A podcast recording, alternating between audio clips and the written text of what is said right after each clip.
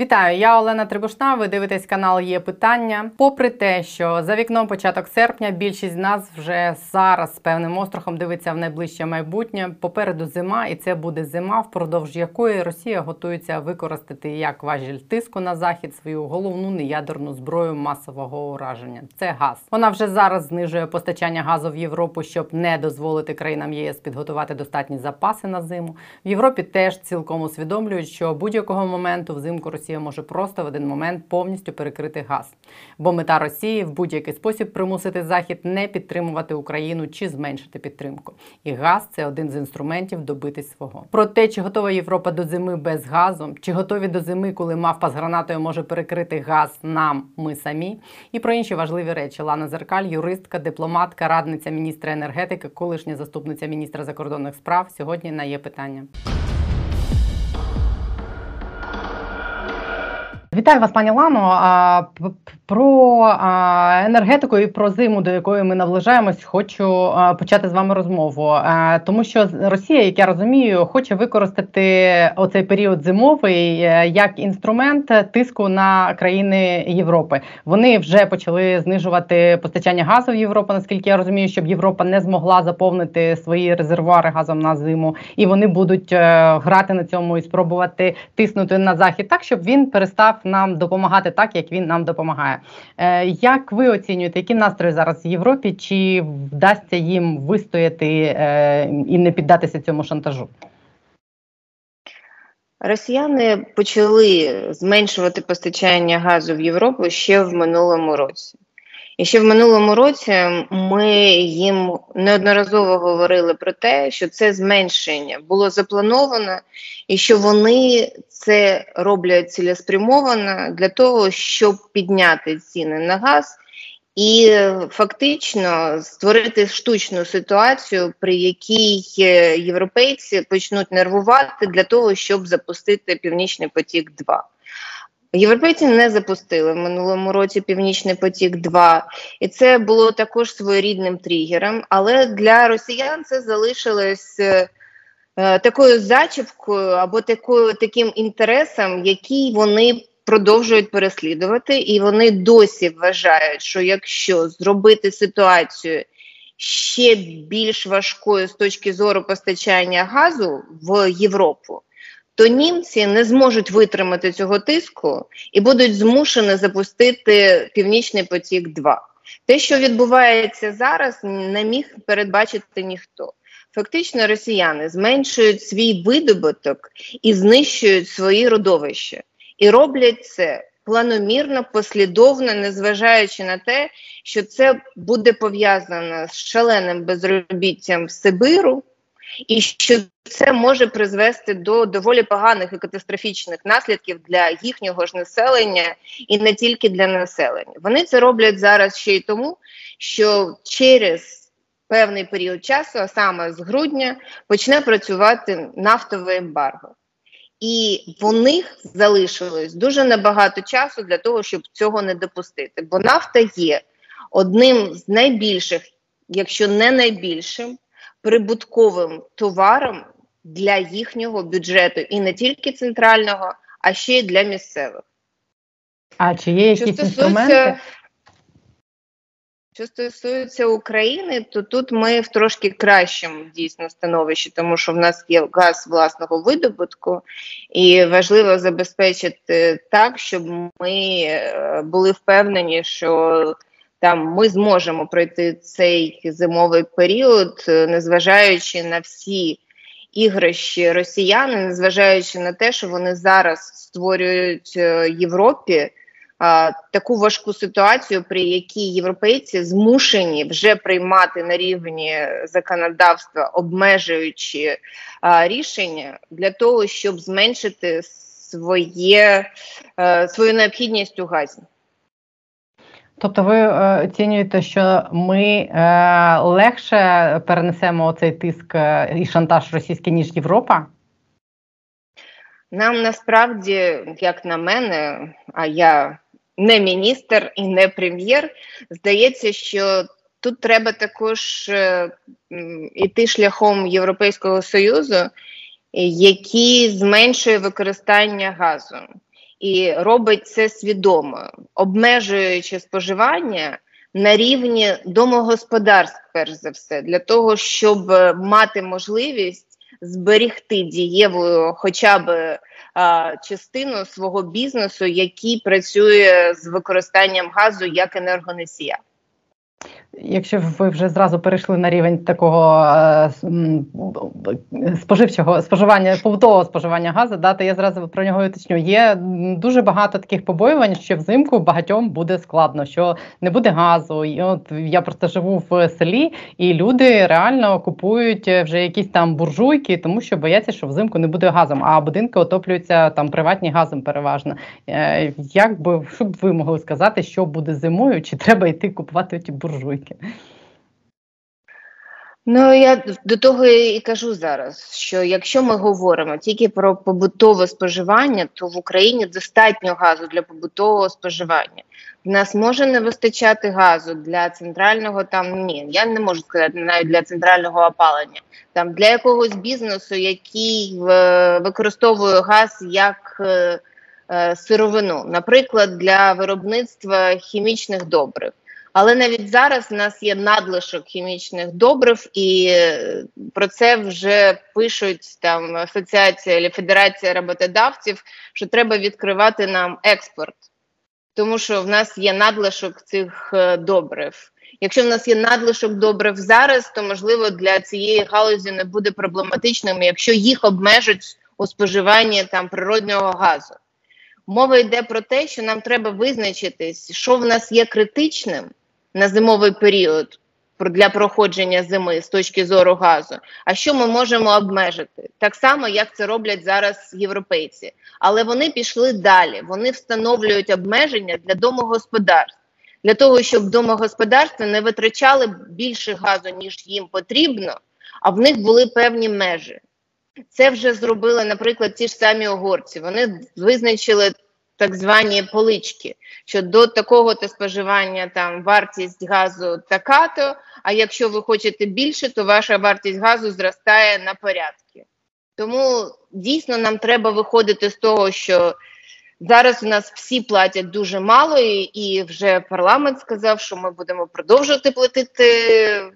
Менше ніж вся Європа, і ми дійсно вдячні як споживачі уряду і парламенту, що нам залишають такі ціни, але при тому нам треба бути свідомими, що ми все рівно маємо зменшувати використання газу в побуті і заощаджувати, тому що це зараз важливо з точки зору не тільки проходження зими, а і в принципі зміни ставлення до енергоносіїв. Ну, давайте повернемось до Росії і до того, що ви сказали, що вони самі себе наражають на проблему, коли е, вони поховають самі всі свої сховища. А є якісь дані, які свідчать про те, як вже зараз вплинули на них на них оці всі введені санкції і на нафту, і на газ, наскільки вже зараз нанесено шкоду їх родовищам, і наскільки це незворотній процес.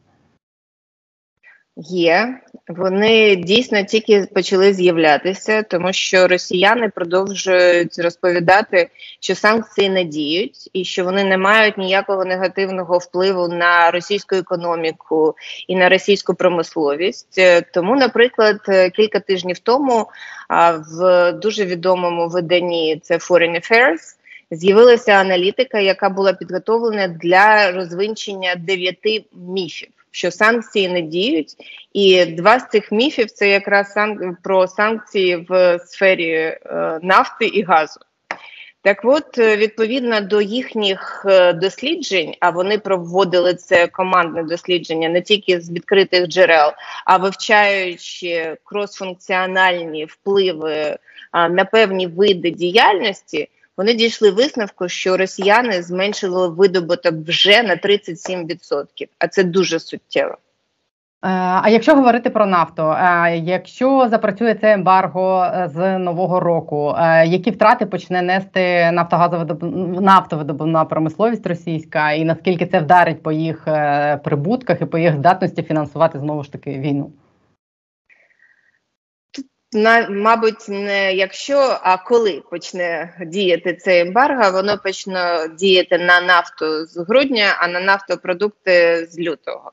І тоді вони втратять 51% е, по своєму по своїм прибуткам по нафті.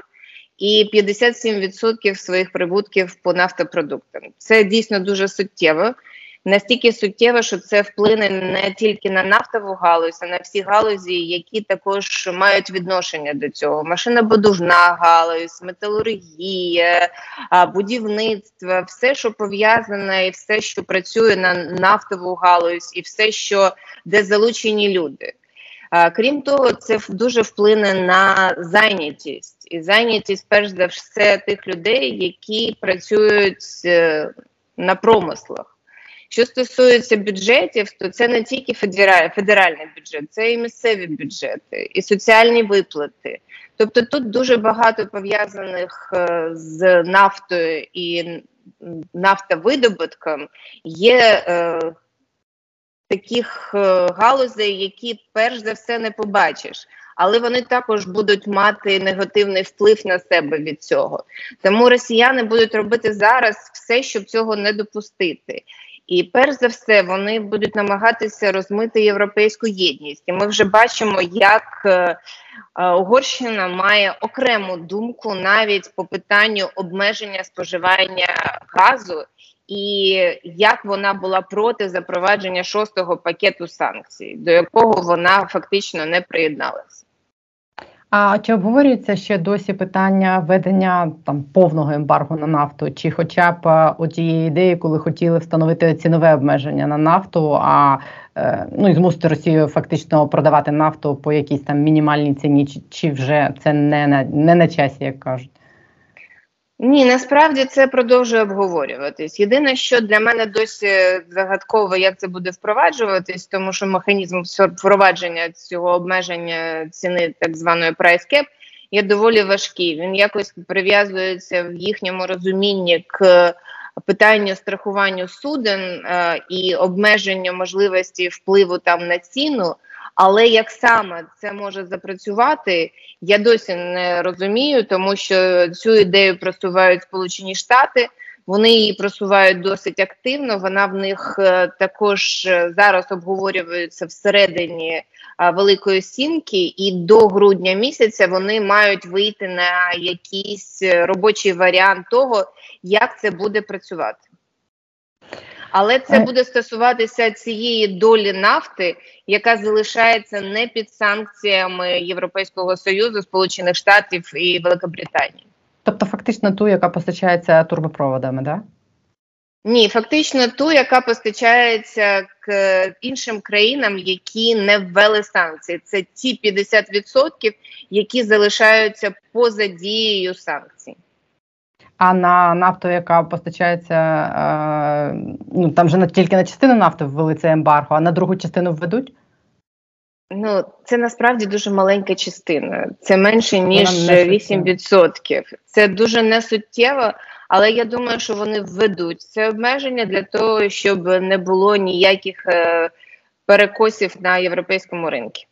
А як загалом ви оцінюєте ефективність цих санкцій? Я так розумію, що проблема того, що е, Росії вдається обходити ці санкції, і навіть деяким європейським країнам е, вони шукають спосіб їх обходити. Е, що це таки ну це проблема? Це проблема з точки зору того, як про це розповідають російські медіа і як вони розповсюджують неправдиву інформацію. Те, про що ви говорите, воно стосується такого невеликого сегменту, що він навіть не відчувається на загальному обсязі. А, Тиждень тому видала своє дослідження е, команда, яка працювала в Єльському університеті. Це дослідження на 180 сторінок, в якому вони пройшлися по всіх секторах на які розповсюджені санкції американські, європейські, британські і всі решта країн, які приєдналися до санкційної політики, вони показують настільки суттєві втрати російської економіки, що про них ніхто не хоче говорити. Навіть зараз, незважаючи на те, що цей звіт вийшов тиждень тому, до нього ще ніхто не дійшов і не почав розповідати про ефект санкцій і те, як дійсно вони працюють, і який вплив вони мають на російську економіку. Росіяни продовжують використовувати свою пропаганду як одну з тактик агресивної війни. Тому що вони зараз залякують е, європейців і тих же самих американців через своїх експертів, які використовують їхні дані, про те, що санкції не працюють. Водночас ці дані не відповідають дійсності. Ну для нас е, було б таким свідченням того, що санкції працюють. Це якби ми побачили, е, не знаю, як на це, що, наприклад, змінилася е, риторика там простих росіян. Да? Якби вони почали скиглити, що все дорого грошей не вистачає, вони би почали тиснути на свою владу. Але поки що цього не відбувається, чи ще рано для того, щоб ми побачили цей ефект. Я вважаю, що це може і не відбутися в якійсь навіть короткостроковій середньостроковій перспективі, тому що росіяни росіяни всі люблять страждати. І якщо вони страждають за якусь свою імперську ідею, то вони навіть скіглити не будуть. Вони будуть вмирати, але будуть е, гордитися тим, що вони вмирають за таку велику ідею. Це що стосується ефекту. А при цьому я думаю, що ефект вони мають вже відчути, тому що в них навіть зараз не вистачає запчастин для того, щоб ремонтувати авто, не говорячи про те, щоб купувати якісь нові авто, чи а, взагалі мати можливість планувати свої відпустки кудись. Всі, хто свідомі, вони вже відчули, вони ще не говорять про це, і, мабуть, ще якийсь час і не будуть про це говорити. Ми забуваємо дуже часто, що різниця між нашими суспільствами якраз і полягає в тому, що в нас е, вільне суспільство, і ми можемо висловлюватися. Якщо нам щось не подобається, або відразу починаємо висловлюватись, навіть часто густо не розібравшися, в чому причина цього незадоволення а росіяни будуть продовжувати мовчати, навіть незважаючи на те, що їм буде погано. Добре, а чи бачите ви якісь ознаки того, що санкції вже впливають на Кремль чи на здатність Росії е, виробляти зброю, чи ну якісь такі речі? Тому що ми всі ж сподівалися на те, що санкції це головна річ, яка е, ста зробить Росію нездатною вести війну. Чи є якісь ознаки того, що от, от на це починають впливати санкції? Ну, ознаками цього, мабуть, ми побачимо дуже е, не скоро. Знову ж таки, зважаючи на те, що це не буває публічним в Росії. Що стосується того, що вони не можуть виробляти, вони зачиняють а, цілі промисли, які не можуть більше працювати. Вони зачиняють е, свої lng термінали з них виходять навіть китайці з проєктів. І все це це наслідки якраз застосування санкцій. Можна дуже багато говорити про те, що вони їх не відчувають, вони їх відчувають. Вони не хочуть, щоб ми бачили, що вони це відчувають. Е, якщо я вас правильно чую, то ви загалом е, задоволені тим ефектом, який, який мають санкції. Я правильно вас розумію? Тому що е, якщо коли я чую нашу владу, ну влада ж постійно вимагає давайте ще більше санкцій, давайте ще більше. Чи вважаєте ви, що цього достатньо, чи що треба ще? Я вважаю, що ми вже маємо розуміти, що той рівень санкцій, який застосований зараз, не застосовувався ніколи ні до однієї країни в такому обсязі і таким широким колом країн що це взагалі е, виключна ситуація. Ми можемо бути незадоволеними, що відразу це не мало вплив, і ми хотіли, щоб е, там на нафту санкції запрацювали миттєво. Але ми не можемо бути несвідомими того, що якщо а, Європа використовувала в декількох випадках країни там 13, якщо я не помиляюся, країн Європи використовували в споживанні енергоносіїв, наприклад, нафти більше ніж 50% російської. А 7 країн з цих 13, більше 75% використовували російську нафту, то вони не можуть від неї відмовитись миттєво це для них буде суттєвий такий вплив на економіку, який призведе до колапсу. Ми не зацікавлені в тому, щоб Європа зазнала колапсу, або щоб в Європі почалися бунти, і щоб на їх населення питало своїх політиків про те, а чому вони мають страждати. Ми зацікавлені в тому, щоб вони могли зберігати якийсь певний розвиток і можливість допомагати нам боротися і підтримувати і себе, і нас у цій боротьбі. Тому тут питання того, наскільки там наші очікування не завищені. Я все ж таки думаю, що ми продовжуємо плекати в собі дуже завищені сподівання, і це має трохи негативний на нас емоційний е, вплив. Тому що ми маємо зрозуміти, що їм треба зробити такий баланс, який дозволить їм не зруйнувати економіку, допомагати нам. І при цьому продовжувати придушувати Росію і її можливість використовувати гроші за енергоносії як засіб фінансування своєї військової кампанії. А ту історію, яка відбулася з турбіною для північного потоку, яку Канада віддала Німеччині, ви вважаєте її прийнятою? Ви не вважаєте її таким прикладом того, що санкції можна обходити? Що що можуть бути Ні, в мене інша точка зору. Вона полягає в тому, що я розумію і е, виходжу з того, що дійсно для нас це було неприємно, тому що ми вважаємо, що це слабкість. А німці виходять з того, що вони зробили все, аби їхнє суспільство ніколи їм не дорікало, що вони чогось не зробили, аби не припиняти там постачання газу і не призводити до більш негативних наслідків у зв'язку з відмовою росіян постачати газ. Вони це зробили. Нічого не відбулося. Росіяни продовжують їх шантажувати, але ніхто в німецькому суспільстві не може дорікнути уряду, що уряд не зробив все можливе, аби цього уникнути. Що буде з українською газотранспортною системою, з нашою трубою? Чи не може бути так, що росіяни ну вони ж люди непередбачувані, м'яко кажучи, і мавпа з гранатою? Чи може бути так, що вони перекриють постачання газу нашою трубою взагалі в якийсь момент? Зараз е, всі в Європі готуються до того, що росіяни повністю перекриють постачання газу всіма, всіма маршрутами в зимовий період. І саме тому вони запасаються газом по максимуму для того, щоб е, в них не було пов'язаного з цим а, шоку і якогось такого такої ситуації, яка призведе до непередбачуваних наслідків. І тому в них план закачати не менше 85%, а взагалі вони хочуть мати і більше, якщо є така можливість.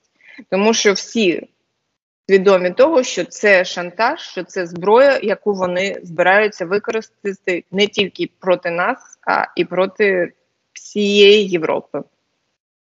Е, що в принципі е, може бути в майбутньому з нашою трубою? Що і яке у вас бачення, як би ми е, мали нею розпорядитися після війни, скажімо так? Після війни буде інший світ. Я думаю, що після війни вона також може працювати, якщо ми будемо жити в світі, в якому немає агресивної Росії. Може, не знаємо з вами, коли це буде після війни і як буде розвиватися хід історії. В нас, на жаль, немає цих Crystal Balls, яким би нам дозволили передбачати майбутнє. Але в розвиненому суспільстві працюють всі трубопроводи і всі між собою конкурують для того, щоб забезпечувати більш вільний доступ до ресурсу, і це також призведе до зменшення цін. А ми всі в цьому зацікавлені.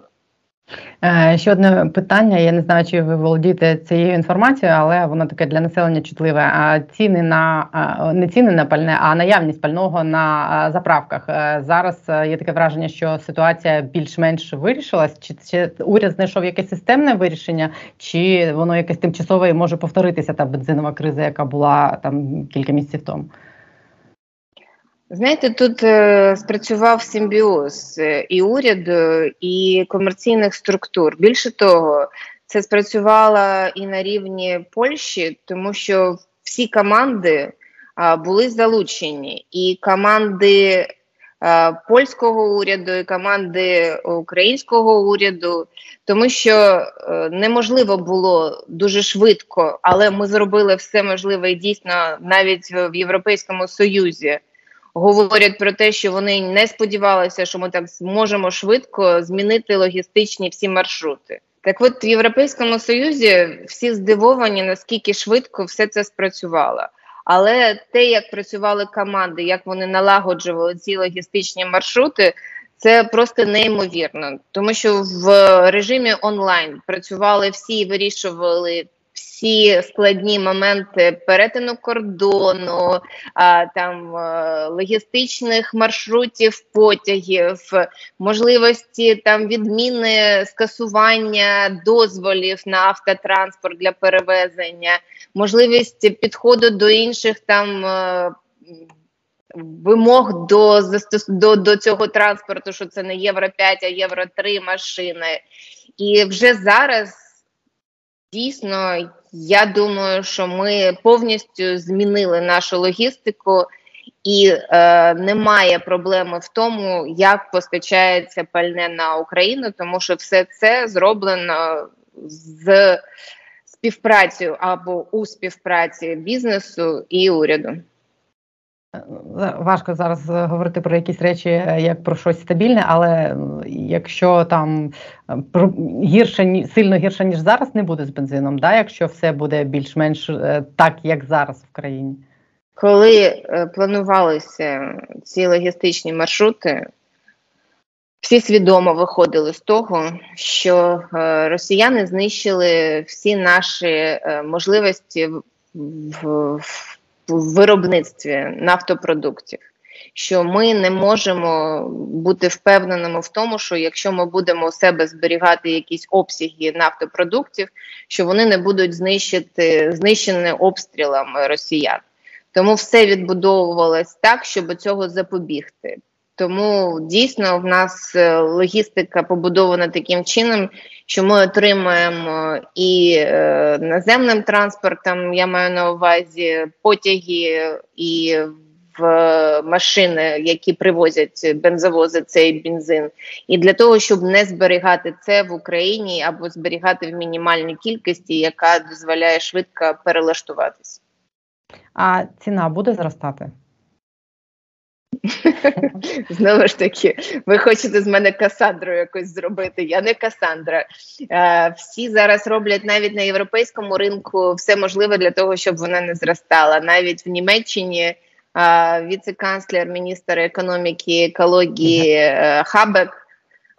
Зробив дуже цікаву річ. Він звернувся самостійно до свого антимонопольного органу для того, щоб вони провели розслідування, чому не зменшились ціни на стелях, незважаючи на те, що уряд зменшив податки на пальне. А, Зменшили податки на пальне майже всі. Для того щоб убезпечити зростання подальших цін і у зв'язку з наближаючим ембарго, тому що ринок нервує, і дійсно ця нервовість вона пов'язана з Е, нерозумінням того, як воно все буде працювати, як перелаштується ринок. І зараз це перелаштування якраз відбувається. Воно нелегке, воно було нелегке для нас, але ми з вами маємо стійкість набагато вищу, ніж європейці. Ми проходили і проходимо війну вже 8 років. А для них це погіршення їхніх умов життя. І вони до цього не звикли. Тому їхня нервовість вона зараз набагато вища, ніж наша, незважаючи на те, що ми знаходимося в стані війни. Ну, і нам це зрозуміло, через що ми змушені е, це все переживати. Да, Їм це менше зрозуміло. Дивіться, а в рамках тих зобов'язань, які накладає на нас кандидатський статус, який ми отримали зараз, е, чи що це означає для нашого енергетичного сектора? От конкретно в вашій вашій сфері діяльності, що які зміни це передбачає, що вам що вам нам доведеться зробити? Ну я дуже сподіваюся, що ми почнемо переговори про вступ. І це те, що передбачає цей кандидатський статус. Погіршення він не передбачає. Він передбачає дуже такий наполегливий процес, пов'язаний з зміном е, регуляторного середовища, пов'язаний з подальшим впровадженням дійсно ринкових і транспарентних умов діяльності державних підприємств. Він пов'язаний з прозорістю їхньої роботи. Він пов'язаний з тим, що необхідно забезпечити там рівні доступу всіх до можливостей. Але перше, що ми хочемо зробити, ми хочемо отримати можливість е, так званого маркет каплінгу, тобто це можливості не тільки нашого фізичного приєднання до європейського енергетичного ринку, а й можливість вільного трейдингу на цьому ринку, і це дуже важливо для нас. Е, Хотіла вас знати, що спитати, чи цікавить в принципі український ринок Європу як ринок, де були б е, після війни такі технології, як оті водневі технології, зелена енергетика, чи розглядають вони нас як е, ну потенційне місце для інвестицій в плані цього? Е, чи цікаві ми їм, чи в принципі через війну зараз е, важко про це говорити? Ні, ми їм дуже цікаві, і ми не тільки європейцям цікаві з точки зору розвитку нових технологій і наших можливостей по постачанню енергоносіїв е, в Європу. Ми також дуже цікаві, наприклад, американцям, які бачать можливості в розвитку там малих модульних реакторів в Україні, співпраці з нами, розвитку подальшого нашої атомної енергетики. Ну і крім того, вони все ж таки бачать, що в Україні дуже великі поклади цього ж газу, і що ми могли би розвивати і подальший видобуток газу в Україні. Тому я би сказала, що ми маємо виграти цю війну і розбудовувати країну, і інвестиції нас чекають, якщо ми забезпечимо рівні умови доступу до е, наших можливостей всім. Е, ви так посміхаєтеся, забезпечимо. Ви вірите в те, що ми нарешті і це зробимо, і судову реформу, і антикорупційну, щоб ми реально стали привабливим місцем для тих людей. Я завжди продовжую вірити, що будь-яка криза це перш за все можливість. А, ну, Ця точно для нас має нею стати, бо це вже не криза, а це просто точка, де вирішується, ми будемо існувати чи не будемо, в принципі. І останнє у мене до вас питання: з яким настроєм зараз ви оцінюєте от те місце, де ми зараз є, як країна після тих п'яти місяців війни, з яким настроєм ви дивитесь в майбутнє?